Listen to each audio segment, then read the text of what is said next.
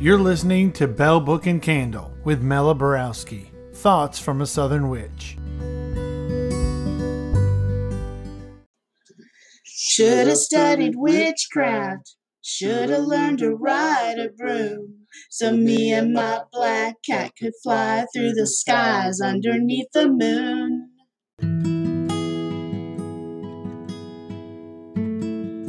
Hi, y'all. It's Mela Borowski.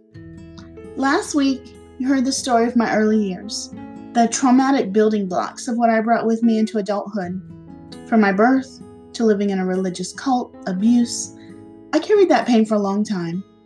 If you haven't listened to last week's episode yet, I encourage you to go back and listen to that one first.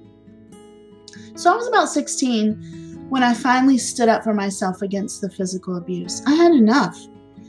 And I'd been talking at the dinner table, already a bad idea, and I mentioned something had happened two Sundays ago.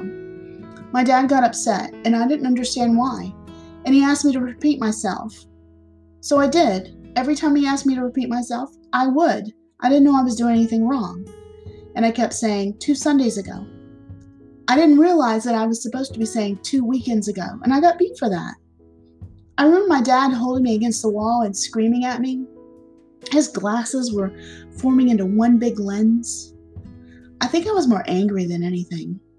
I tried to do the right things. Even my language would get me in trouble. I couldn't win. I really did feel like he was right. I was worthless. I can't even speak correctly.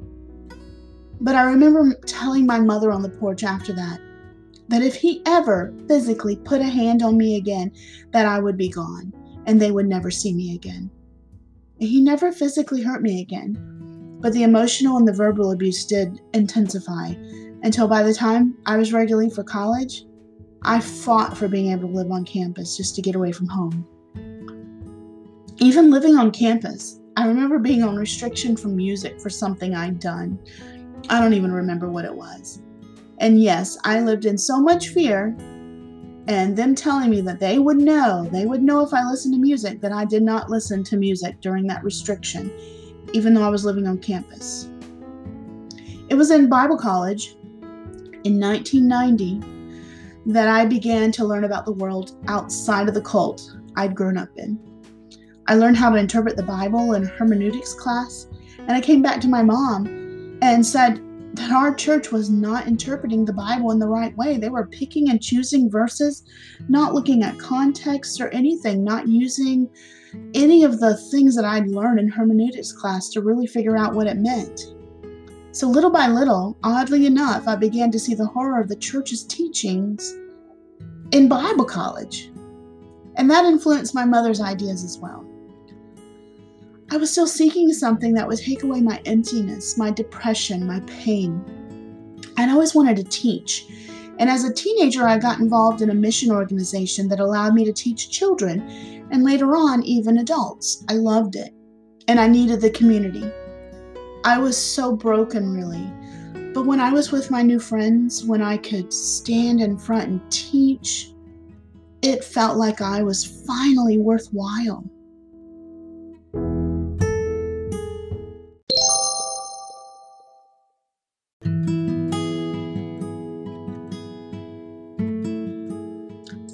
I got a job working as a children's minister at a local Presbyterian church. I gave the children's sermon each Sunday, and I taught children's church on Sunday, and I did a weekly children's class there. And then I later went overseas as a missionary with the same organization that I'd been part of since I was a teenager. I imagined that I would become a missionary, a teacher, a world traveler. But when I came back, things changed for me.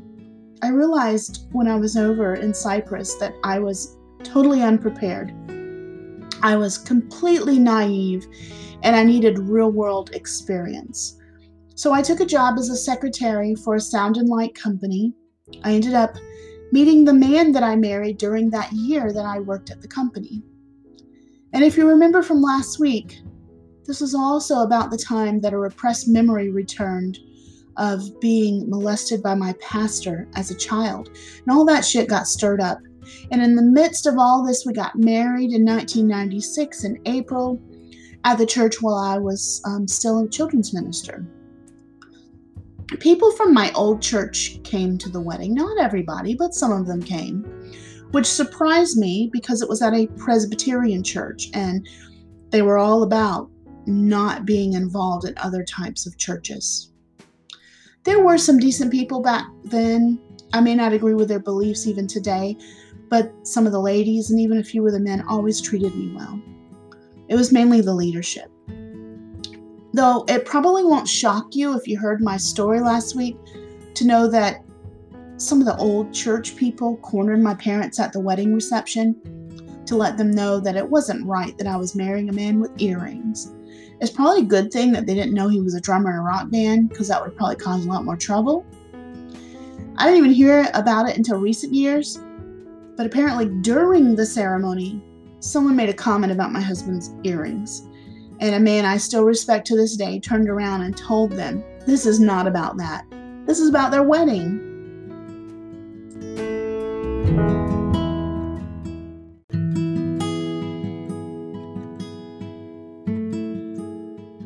When my Uncle Bebo died a few months later of complications from AIDS, I was so devastated. I still had my grandmother, Mama, and she ended up moving to Georgia to be with her other son. But by the time my Uncle Bebo died in June of 1996, right after my wedding, my body had turned against me. I was extremely sick, and I had to give up working. We had to sell my car and even move because we couldn't afford our home with only my husband working. I had been very active before that. I loved mountain biking, hiking, traveling, and within months of my wedding, I had trouble just getting out of bed. I was in severe pain, and I was so tired that I could barely go from one room to the other. Yeah, I heard it all from it being from sin, that I was lazy, get up off my ass and get a job. And if I could have done that, I would have done that. I did not enjoy my life. It became a vicious cycle. I already had deep issues and trauma and pain that I'd never dealt with. And my therapist told me later that I was depressed since I was a child. But when I also grew physically sick and my life totally changed, it fed into the depression big time. And then the more depressed I became, the more my body hurt. It ended up being various things wrong with me. We did find out that I must have picked up something while overseas um, that triggered something. Or another doctor said, well, maybe it was the birth control pills that you took right before your wedding. They triggered something. I don't know. But after about a year of seeing a bunch of doctors, probably every test in tarnation, they ruled out things like lupus, all the all the major things, and they ended up diagnosing me with fibromyalgia and chronic fatigue syndrome. There were so many doctor bills our first year of marriage, um, so many tests, hospital, travel, just all those tests to get to doctors. Um, we actually went bankrupt. We had to declare bankruptcy because of our doctor bills. That happens to a lot of people. And it was not a great way to start a marriage. I'm, I can tell you that. So I took my oldest son just a few months um, after he was born to visit Mama in Georgia. And during that visit, I woke up to screaming in the house as my aunt had discovered that my grandma had died in her sleep. She had lung cancer, but she'd been doing so well. It was a shock, I mean, an absolute shock. The devastation that I felt when I lost my Uncle Bebo paled in comparison to losing Mama because I felt in my deepest heart and soul that the only two people who truly loved and accepted me had just been ripped from my life. I felt even more lost, alone, and empty. I was diagnosed with PTSD, which still crops up now and then from that situation. Um, I can still remember her the night before coming out, getting some candy. She stood in the doorway watching us play cards. That was the last I'd see her alive. I brought my son to see her that weekend. He was less than six months old at the time, and I wish that they could have known her. She was in her early 60s. She was very young. My life became a blur after that. I was rebellious in ways I couldn't be when most people experience rebellion in your teenage years. So I was in my very early 30s and I started dyeing my hair blue black. I always would say that I wanted to look like a raven's feather.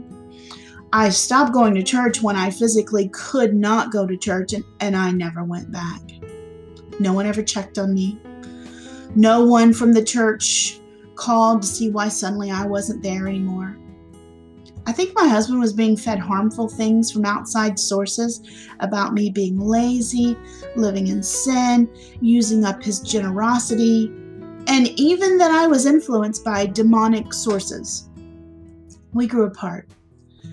I didn't feel like he really saw me.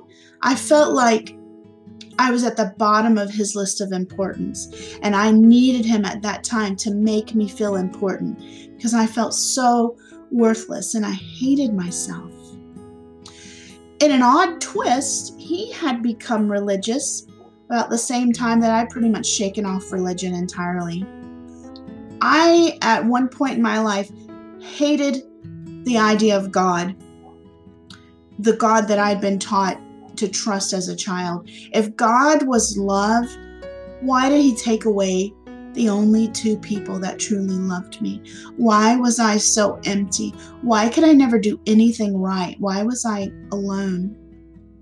I fed myself so many lies, all those things I'd hidden deep in my shadow.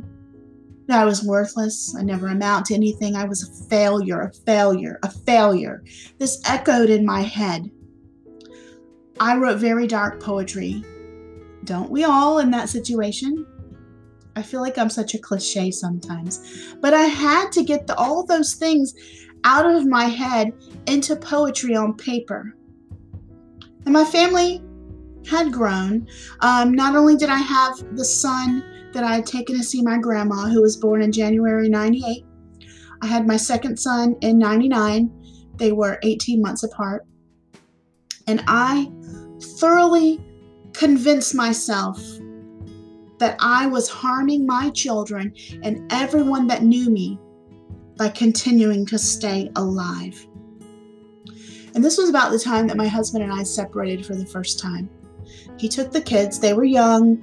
I think my oldest was kindergarten, first grade at the time. And because I physically, emotionally, mentally was un- unable to care for them, they went with him my mother visited me, which she didn't really do all that often. She had all her own issues going on at this time. And I remember letting her read one of my poems that I'd written pretty recently. I, I wrote it at that house, and it was called Precious Treasures.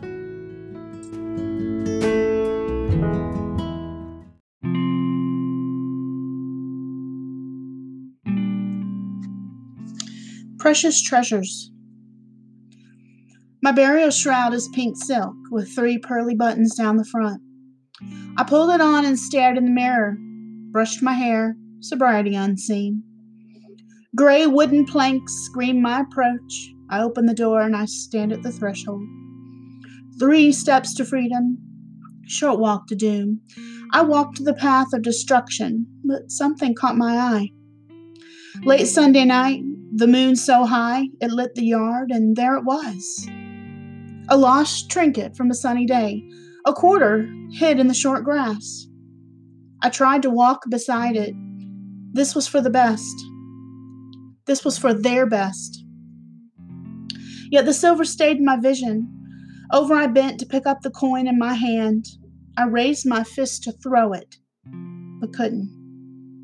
My soul screamed for release, but my heart clung to its covering. Tears fell as I ran barefoot in pain, sliced by the road. I stopped and turned around. My house was lit up by the lights, my son's precious treasure in hand. A failure. I can't even end my life. Now I sit pinning this tale, wondering if there will be another.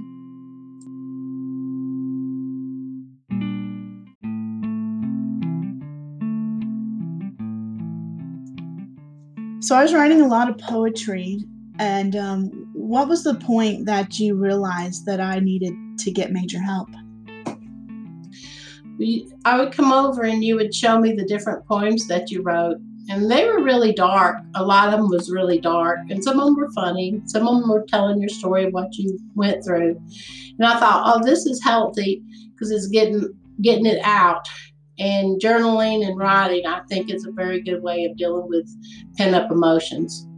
But there was this one poem about a quarter that I started reading.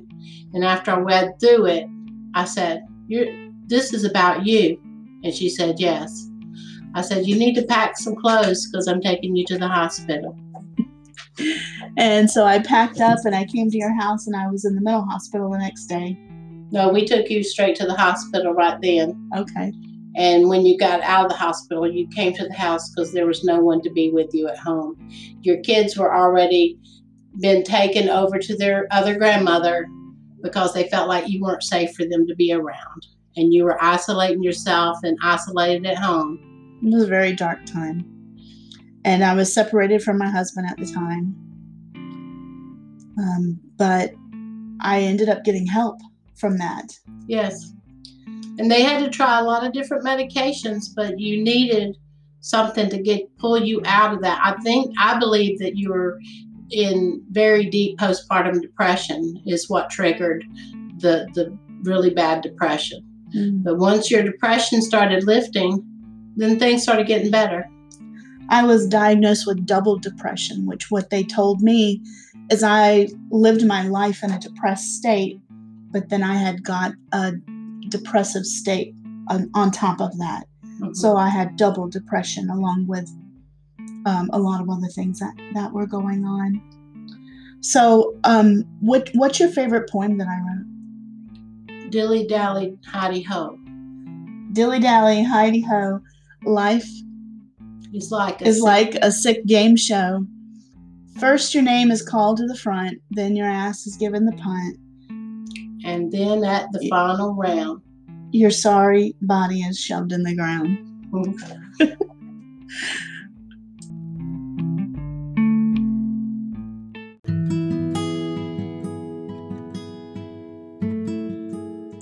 that would not be the first time I'd be put in the mental hospital. That first time I was on the floor that they actually tried to help you. I had support groups, great art therapy classes, workshops, I learned a lot, and they put me on medication and they released me. The second time, not so much. I was put on the floor with people with major schizophrenic episodes. We did not have support groups or art therapy or classes or anything, unless you want to call the coloring books and crayons that were scattered around the floor as your art therapy. We were medicated, watched at all times through video surveillance, and it was miserable. I had a major allergic reaction to one of the new meds I'd been put on before that second visit, and it had created some pretty severe hallucinations, and I'd been put there for my safety and everyone around me. When uh, they found me to take me, I was cowering in the corner of my bedroom. I saw blood flowing down all the walls of my room, and I'd been hearing the birds outside my window tell me to kill, kill, yeah, that was pretty scary. So I had some really good psychiatrists and therapists in my life, and some terrible ones. And in the end, I was diagnosed not only with double depression, anxiety, panic attacks, PTSD, schizoaffective disorder, but also the big boom of it all borderline personality disorder. I also had postpartum depression after my second child, but things made sense. I hate labels, I really do. I've been labeled all my life. But you don't know how bittersweet it is to finally know what the hell is wrong with you so that you can move forward.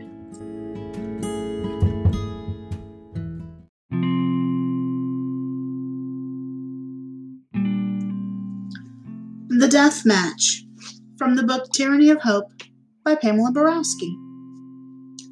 I found myself too busy and didn't give Death his due, so Death paid me a visit, and such a fuss did ensue. He asked why I didn't meet him as I promised that I would. I stuttered and mumbled and stammered and shrugged as before him I stood. He didn't quite like my silence. Eyes darkened as he stared, bony, gaunt hands tapped together. If only I'd been prepared. Now death's no respecter of persons. Hell, he took both my uncle and Graham. Now he stands here to claim me. Seems my hourglass is out of sand. Each day that I fight against him, I find I grow weaker still. What a struggle it is to resist him. One day I will falter.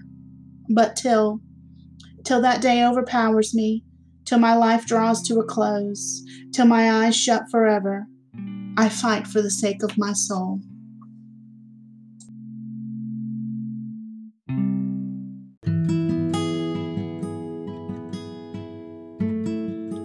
Let me backtrack a moment and tell you a story between those two hospital stays. After the first separation from my husband, when I had told him to leave, we got back together. My youngest son was really suffering without me. I could see it when I'd visit with him.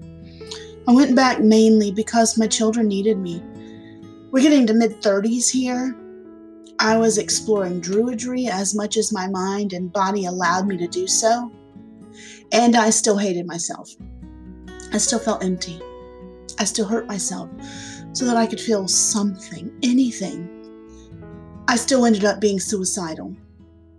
My hallucinations, visions, auditory hallucinations were often overwhelming. My marriage was crumbling, and so I agreed to go to my husband's church for marriage counseling. I thought it was going well until it wasn't and I decided that I was done.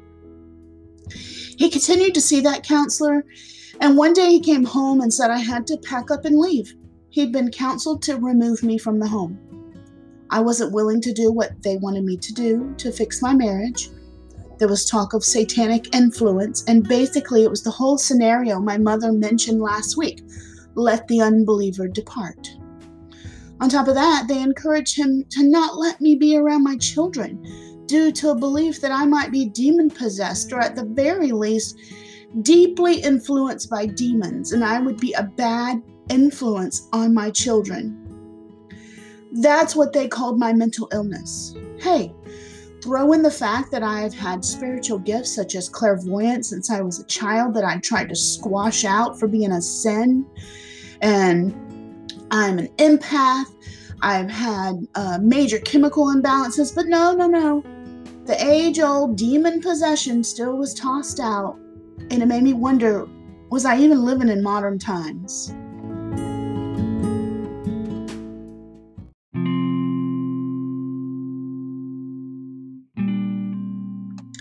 Tyranny of Hope by Mela Borowski from the book Tyranny of Hope. There is a tyranny of hope which attaches itself to an unspoiled life, shattered, Perhaps next time. Hope is this thing with feathers that takes chunks from our flesh, then flaps away with but a mellowing laugh left in its wake. Battered. It won't happen again. Slammed against the cold wall of reality, it makes you open your eyes to the foolishness of thinking tomorrow will be a better day. Tattered. Where's the bright side?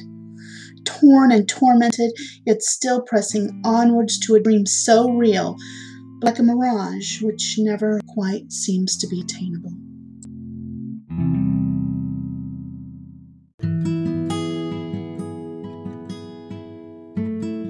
So, due to the fear put on him by outside sources, people he trusted, he was terrified of me and my influence and while I'd rather have stayed in my home with my children and had him leave, I went ahead and left and moved in with my parents. That fear that he'd been influenced by caused him to only want supervised visitation with my children. It hurt so bad, y'all, and I was angry. I was angry because I was struggling. I was sick. Sick. In the church and my husband, I felt like I got tossed out. I was worthless. That's what I thought.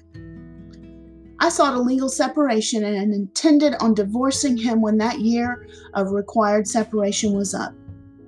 And during that year, while living with my parents, They got me involved in one of the most life changing therapies in my entire life DBT, or dialectical behavior therapy. At the time, it was pretty new around here. There weren't there many that offered it, but I got in and I did the work, and it changed my life. And it's not just for people with borderline, but at the time, it was specifically used for people with borderline personality disorder, especially people engaged in harmful behavior and suicidal tendencies, which comes with borderline. I learned a lot, but at the base of it all, I learned to love myself. And that absolutely changed my world.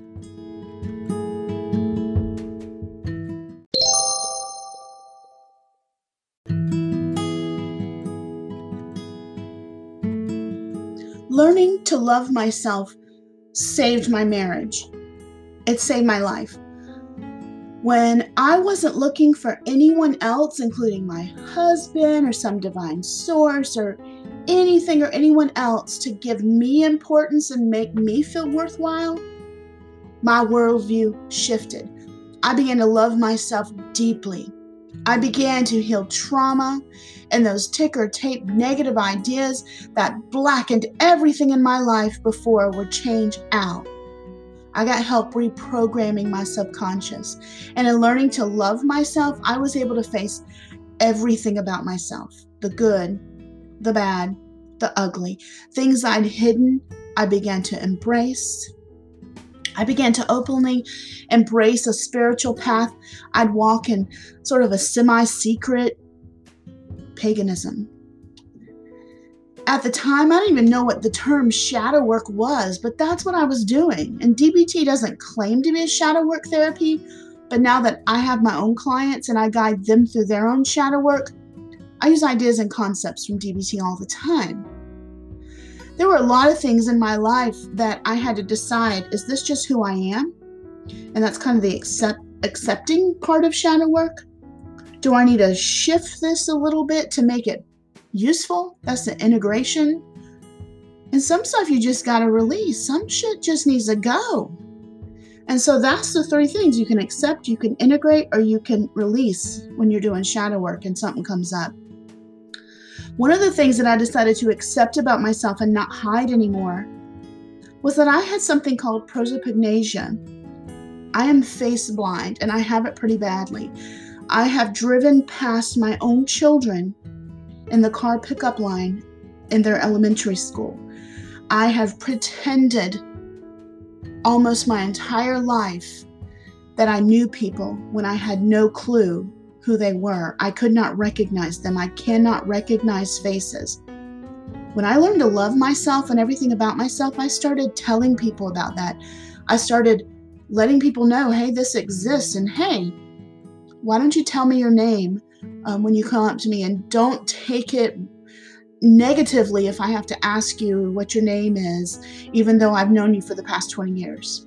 That was huge. I had developed so many ways of taking care of myself, and even my husband would. He would say things in such a way when we'd meet someone so that I'd remember who they were. Now I can recognize voices a lot of times, hairstyles, how people walk. I cannot recognize faces. It's it is really very difficult in life. But I accept that about myself now and I make it known and people are really great about helping me out with that. I also worked on publishing a book of the poems from my darkest days with the help of my mother.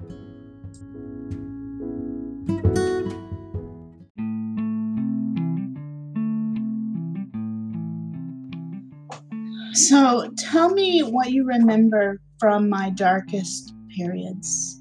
Um, what do you recall as being some of the worst moments of my life? Well, one thing you were doing, you were hurting yourself, you were scalding yourself, scratching at yourself, cutting yourself, pulling your hair out, different things like that. And I couldn't stand to see you in so much pain and not knowing what to do to help you. And so we had to learn to uh, trust each other. And, and I think the hardest thing too is when you didn't feel like nobody felt like you were safe to be around your own children and you loved them with all your heart and you would never want to bring harm to them. And so when you couldn't be around your kids, that you felt like an unfit mother, unworthy mother, uh, and having to go through different medications and the reactions and side effects from those made things worse sometimes. Mm-hmm. And and being sick and throwing up and nauseous and just different things.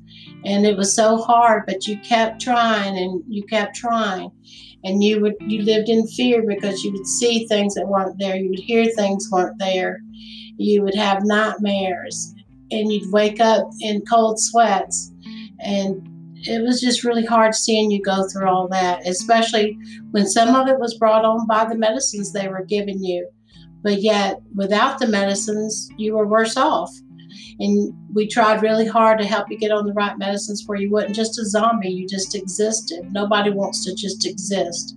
I think sometimes you went through just surviving and then you went to existing. And now you're living. Yeah. Finally. Definitely. And you helped me a lot um, by uh, helping me with the poems that I was writing. How did that process go as, as far as healing as well? Well, the poems you were writing, you would want me to read them, and I thought you were wanting me to check for any mistakes or spellings or periods or whatever. And so when I would show something, you would get very offended, and I didn't understand it first.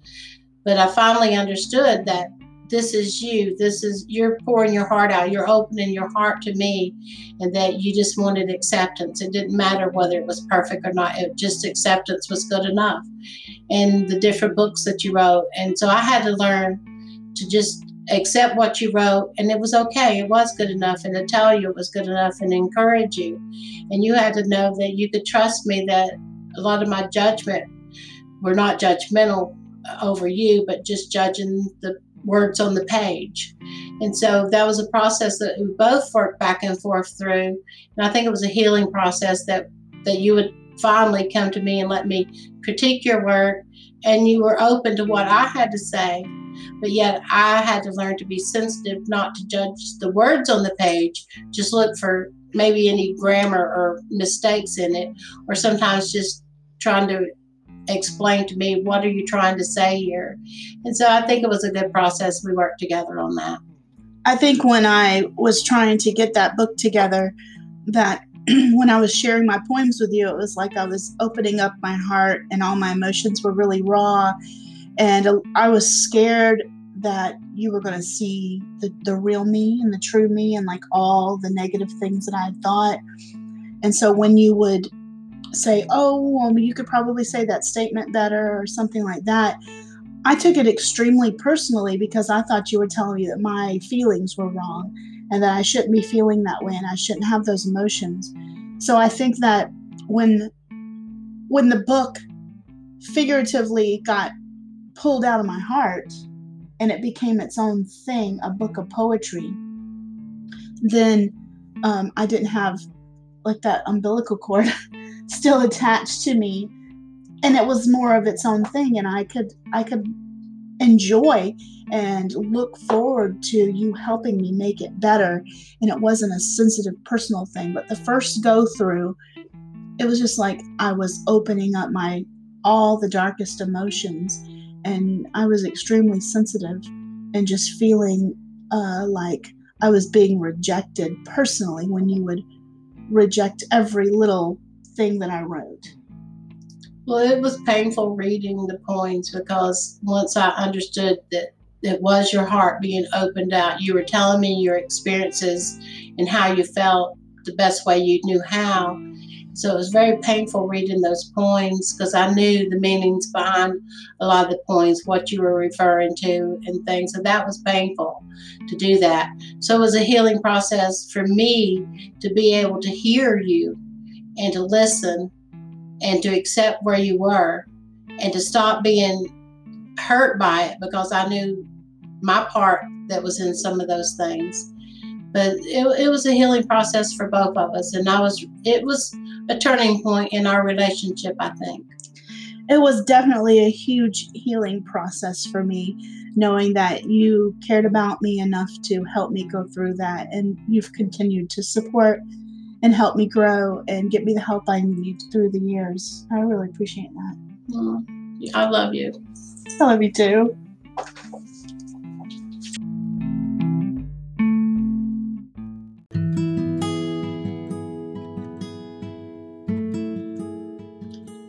The divorce never happened. My children still needed me. My husband and I were on the road to starting some healing in our marriage. We weren't completely there yet, but we'd started. Husband told me the ground rules to come back were that I could not have tarot or oracle cards or anything like that in the home. Okay, I could do that for my children. I could still walk my path without having divination tools in the house. I would be lying if I said we didn't continue to struggle because we did. And for a while, I would tell myself, just get the kids through school, just get the kids through school. If I'm still unhappy when my children graduate, we'll get a divorce.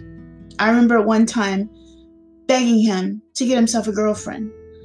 I remember times when he had his own life and I had my own life, and very rarely did it intersect. I did what I wanted to do, and if that meant jumping on a plane and visiting a friend out of state, I'd do it. If it meant spending every weekend at my parents' house writing a book, that's what I did. We lived together but apart. But in the process, he was healing, and I was healing even more.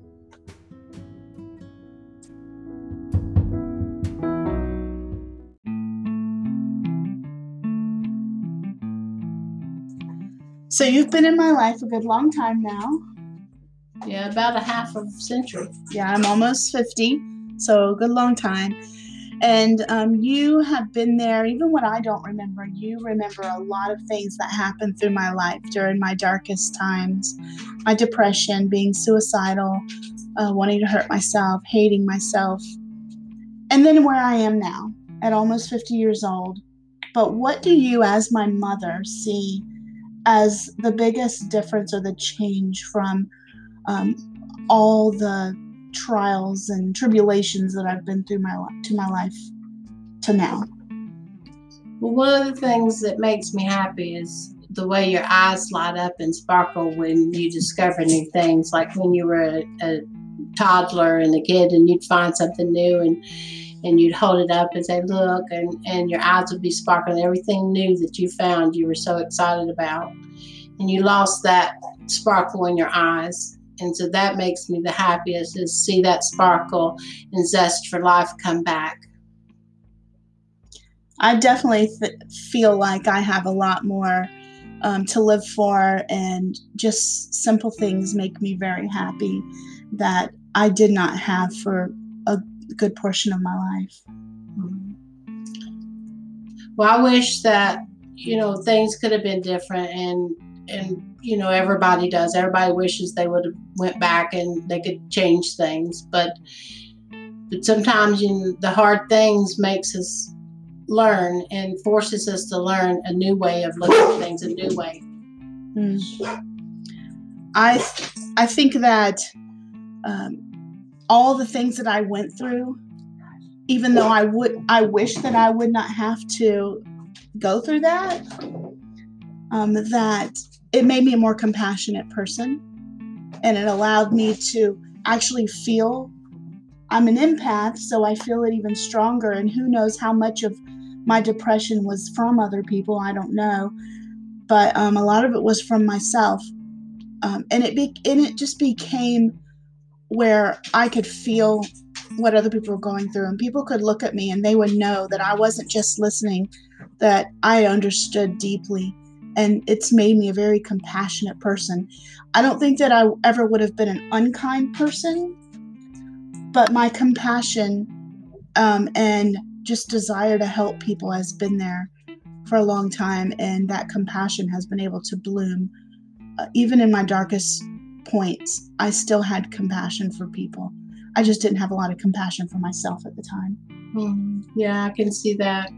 And you have taught me so much, and watching you discover and grow and find out what you believe and don't believe and and even surviving through all the judgment from other people and us trying to encourage one another that the hell with what they have to say we have to be our own selves mm-hmm. and you've really helped me to to let go of beating myself up for the things that I allowed to happen, the things that I did, the things I participated in that caused a lot of pain to my kids.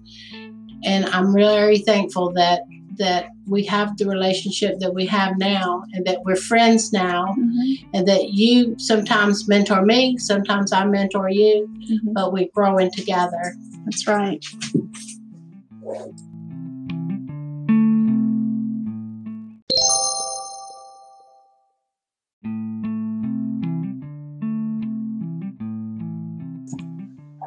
I know one of the diagnoses that you were given was being borderline.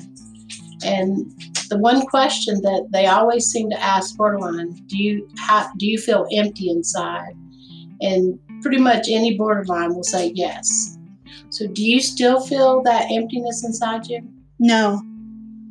I um, can't say that I'm a completely recovered borderline um, personality disorder person but I don't feel empty. I still struggle with a lot of the things that I struggled with in the past, and I've I've learned ways to kind of battle that of feeling like I'm a perfectionist at times, and that tends to hurt. Feeling rejection when even something that happened within the past week or two, my immediate response was being abandoned. I was being abandoned.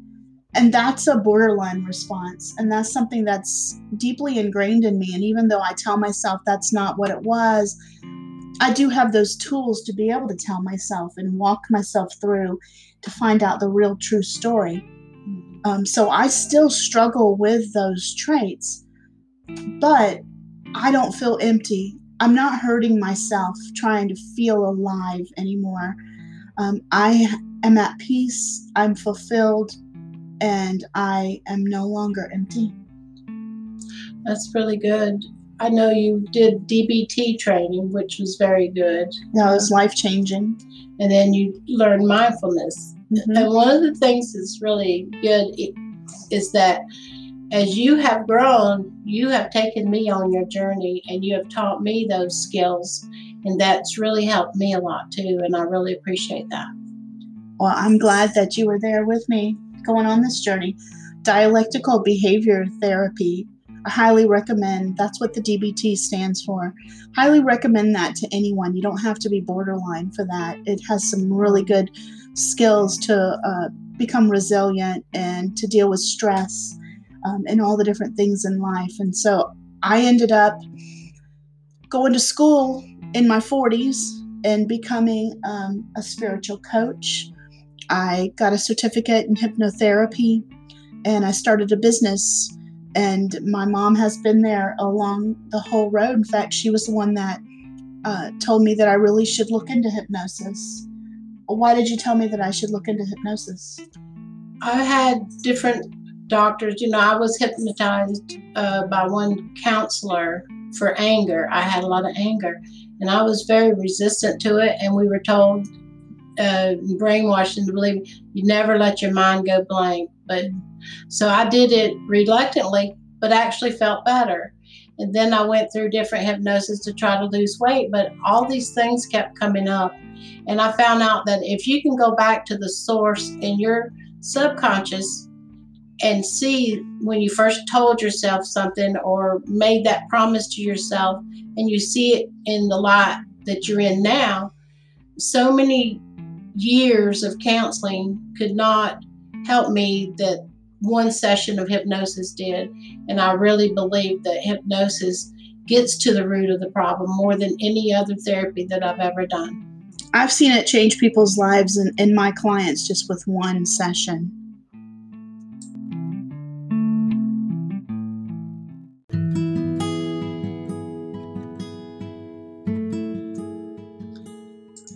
Definitely just hit the highlights of my life story.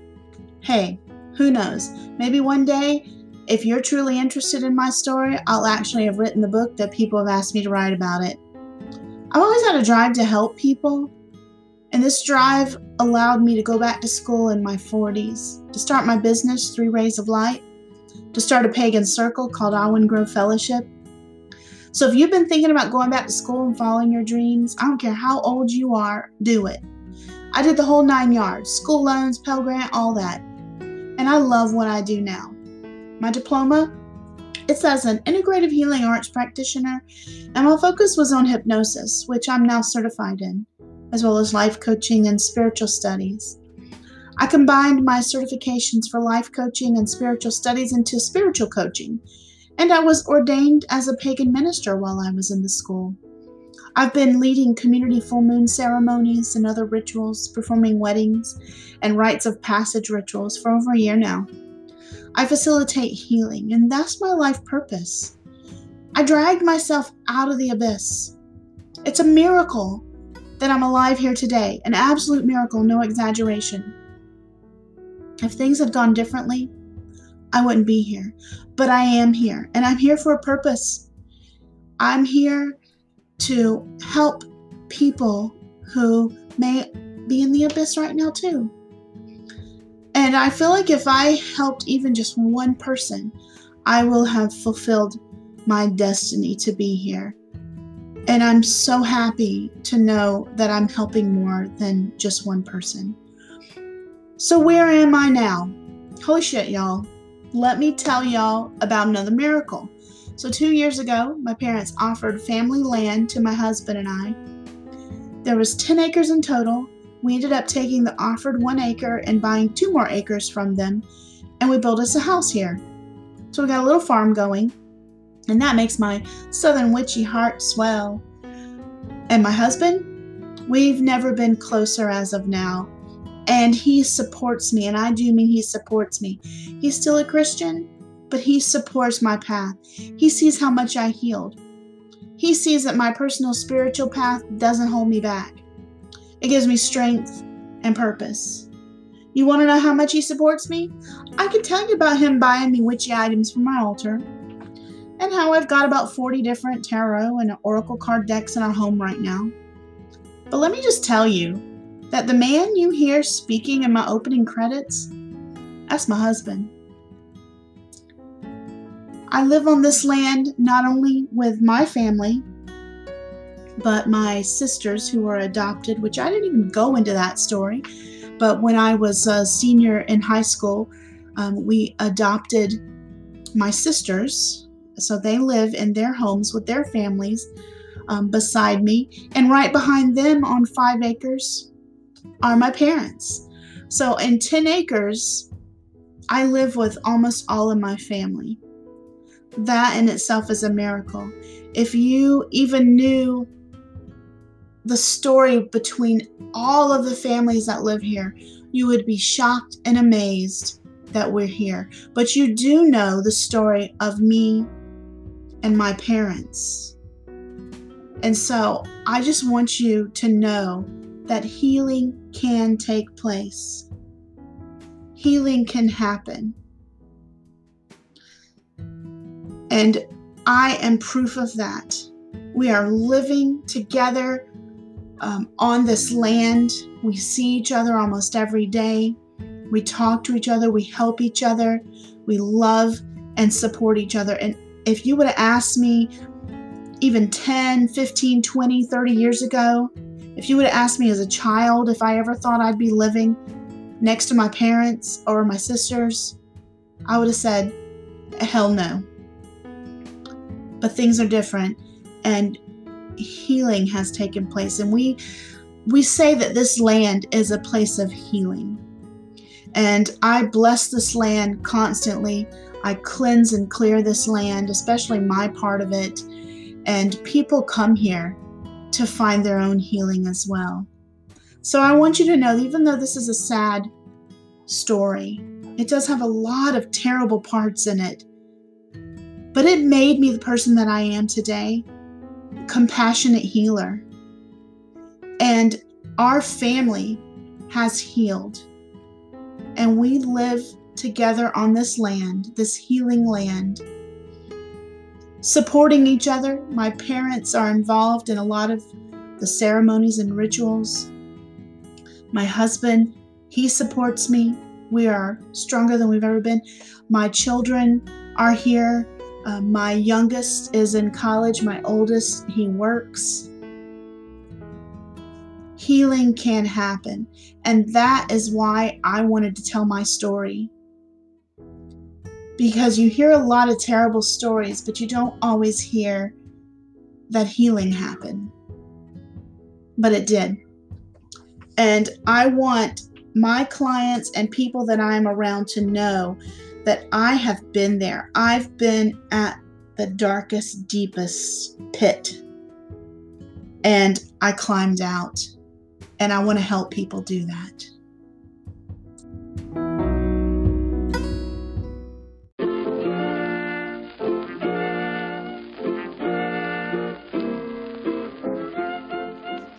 I sure do appreciate y'all listening to Bell Book and Candle.